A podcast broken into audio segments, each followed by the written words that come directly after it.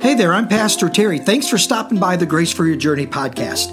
If you want to live bigger, love better, and know God deeper, you have absolutely landed at the right spot.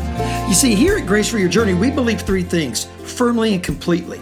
The entire Bible addresses all the questions about life. We really believe that. Second, when God's Word is presented from a positive, encouraging perspective, it actually draws people to the Lord and it doesn't push people away.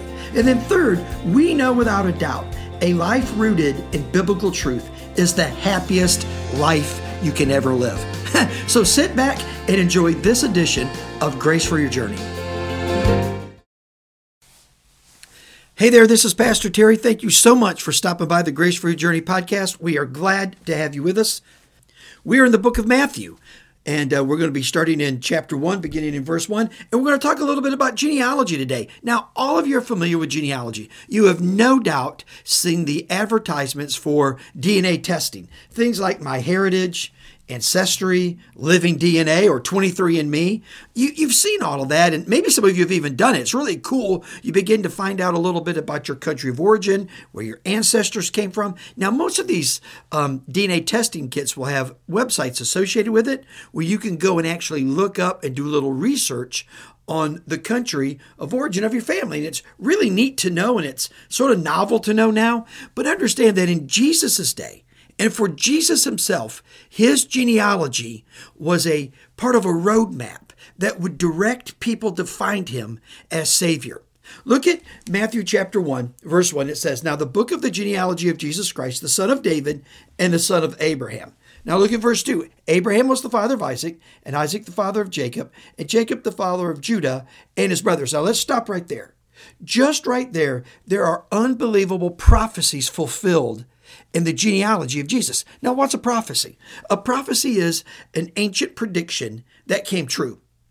Now, if it's from God, it comes true all the time. You know, a lot of guys will be prophetic and they'll say this and they'll say that. And you have Nostradamus and Edgar Cayce, you know, these modern day prophets, and they hit it maybe what, half the time or something like that? If so, well, maybe they're pretty good predictors, but a prophet of God was spoken to by God clearly with a message, and that message would come to pass. True prophets of God are 100% in their predictions. Now, when it comes to Jesus, there were 60 predictions concerning his life, his birth, life, death, and resurrection.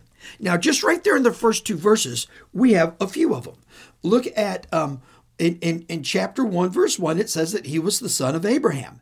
Genesis 12, 3, the first book of the Bible says that Jesus would be born or the Messiah would be born of the, the, the tribe of Abraham, that Abraham would have a child that would bless the nations. Now, in Matthew 1 2, you see two things. You see that he's a descendant of Isaac and a descendant of Jacob. In Genesis 17 9, it says that the Messiah will have an everlasting covenant between God and man. Jesus is the last covenant maker, and it fulfills everything that came prior. He's a descendant of Jacob, found in Numbers 24 17. So just right there at the beginning. And then in Matthew 1 1, back there, says he's also the son of David. And the Bible says, back in 2 Samuel 7, that David would have a child and his throne or his kingdom would have no end. He would have an eternal kingdom. So right there's just four prophecies concerning the person of Jesus that stretched over 4,000 years. And right here in Matthew, God is saying, if you're looking for the answer to the questions of life, if you're looking for the Savior of your soul, if you're trying to find a way to bridge that gap between me and you, if you want to be in relationship with me, I am giving you a clear address of my Son right here at the beginning of the book of Matthew. If you will read it, believe it, and trust what you're reading, let me tell you what's going to happen.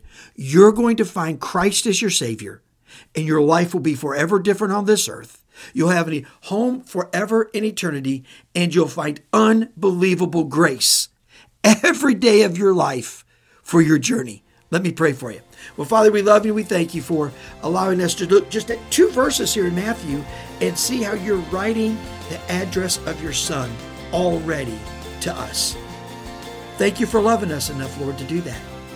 Thank you for loving us enough to care for us, to give us a clear address to find your Son.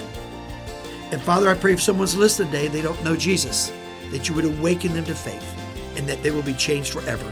because of the gospel. We pray this in your name, Jesus. Amen, amen, amen. Well, God bless you. Thank you for being with us, and let's talk again next time. Thank you so much for listening to this edition of the Grace for Your Journey podcast. I pray that it has been a blessing and an encouragement to you. Pass it around if you think it would help somebody, and we look forward to you dropping by again for another episode of the Grace for Your Journey podcast.